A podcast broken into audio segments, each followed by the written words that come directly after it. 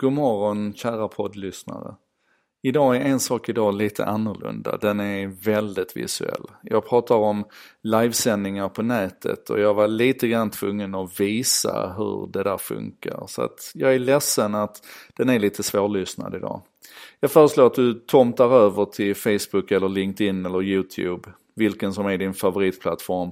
Och så söker du på En sak idag och just idag så tittar du på En sak idag. Sen imorgon är vi tillbaka till den lyssningsvänliga varianten igen. Och du, tusen tack för att du lyssnar. Du får jättegärna lov att ge mig en recension eller en rating på iTunes också. Det hade uppskattats hur mycket som helst. Men då rullar vi igång dagens avsnitt. Uh, nu blir det här en lite annorlunda en sak idag för att dels gör jag den live, uh, vilket i sin tur då betyder att jag gör den här på eftermiddagen istället för på morgonen. Så att jag gör den live nu och sen så kommer den att gå ut återsänd så att säga, i repris kan vi säga, eh, imorgon bitti, alltså onsdag den, eh, den 20.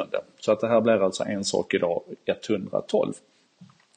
Men anledningen då till att jag, att jag gör den här live nu istället för imorgon bitti, det är därför att på morgonen så vill jag inte att det ska gå fel. Och det här har ju alla förutsättningar.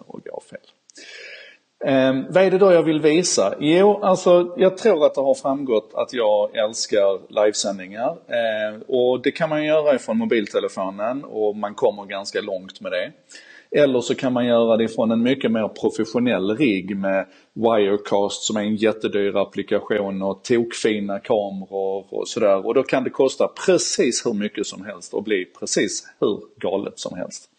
Um, men man kan också då använda en sån här liten kul applikation som jag använder nu som heter eCam Live.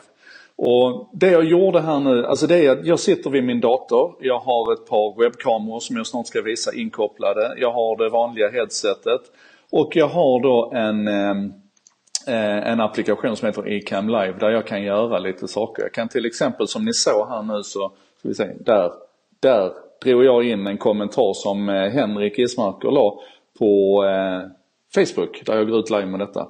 Och han la den kommentaren, jag ser det i ett litet fönster, ni ska snart få se hur min kontrollpanel ser ut här. Och då bara drog jag in den och så syntes den där och sen kan jag, kan jag släcka den efter en stund. Så att om ni, om ni skriver en rolig kommentar på Facebook här nu under tiden jag är live så kommer jag se det och då kan jag dra in dem i fönstret här så kan vi verkligen så interagera tillsammans. Um, jag kan göra andra saker. Jag kan till exempel tända en sån här liten rackare här uppe i högra hörnet och jag kan placera den var jag vill. Jag kan dra och släppa den. Jag kan göra den större, jag kan göra den mindre på ett jätteenkelt sätt och tända och släcka den. Jag kan lägga in en, en, en liten nedräkning så att om ni tittar här nere i, ska vi se vad blir det, det hörnet där nere så ligger där en nedräkning till julafton. Det är alltså just nu, eller till kalanka egentligen på julafton. Så att om jag har räknat rätt så är det Fyra dagar, 23 timmar, 45 minuter kvar till klockan är tre på julafton och Kalanka och hans vänner börjar. Sen kan jag släcka den igen. Jag kan lägga in en sån här liten, en liten eh, textsnutt och jag kan ha flera såna här sparade som jag kan, kan lägga in när som helst, var som helst, hur som helst. Och de kan jag också dra runt och sådär. Men jag kan också låsa dem till, till default-scener så att jag kan skifta mellan olika scener. Just det, vänstra övre hörnet är upptaget av Facebooks grafik. Det är riktigt, det har vi ju lärt oss för. Det betyder att jag ska lägga den där istället. Och titta här så snyggt det här är nu. Då fick jag den kommentaren ifrån Henrik. Jag kan lägga honom här över min tröja så syns han. Eh, vänstra övre hörnet är upptaget av Facebooks grafik sa han. Ja men vad schysst, då lägger jag min grafik upp i högra hörnet istället så får vi se om det funkar bättre. Eh, nu ska vi se här, nu trillar det in frågor här. Hej och hå. Eh, vi, tar bort, vi tar bort den igen så här och så säger vi här lyfter vi in David. Kan man splitta bilden så hade det varit kul om du intervjuar grundarna Ken och Glenn. Ja, precis så här är det för detta går att koppla till, till Skype. Så att jag kan alltså, jag kan splitta den här skärmen, jag kan lägga in flera olika bilder här. Så här nu till exempel så har jag då en, en webbkamera som jag tänkte skulle visa den vackra utsikten. Och jag kan naturligtvis använda den och visa hur det ser ut på skärmen också. Så att jo då, jag kan splitta och jag kan, jag kan koppla det här till, eh, till eh, eh, Skype på ett alldeles utmärkt sätt eftersom eh, det här företaget som gör den här eh, Telstream också gör en applikation som heter Call Recorder till Skype så att jag kan, kanske fixa till. Nej, jag vet Henrik, röd text i mina sådana blaffor de syns inte så jättebra. Det var jag som blev lite ljudexalterad. Men så här, Titta här nu vad jag också kan göra. Jag kan till exempel släpa in en film då som jag bara lägger rakt in i fönstret här. Smaken är bekant som baken. Men jag gillar den här bildkvaliteten. Alltså inte innehållet i bilden utan kvaliteten. Och då kan jag höja och sänka volymen i det här klippet under tiden som det ligger och rullar. Och när jag släpade in den här filmen här så gick jag själv automatiskt ner i picture to picture. Tex, jag... relativt nya som heter Brio. volymen här och så. Och så kan jag ta bort den igen och gå tillbaka. Jag kan, jag, kan, eh, jag kan göra så här att jag faktiskt kan visa hur jag kan dela skärmen.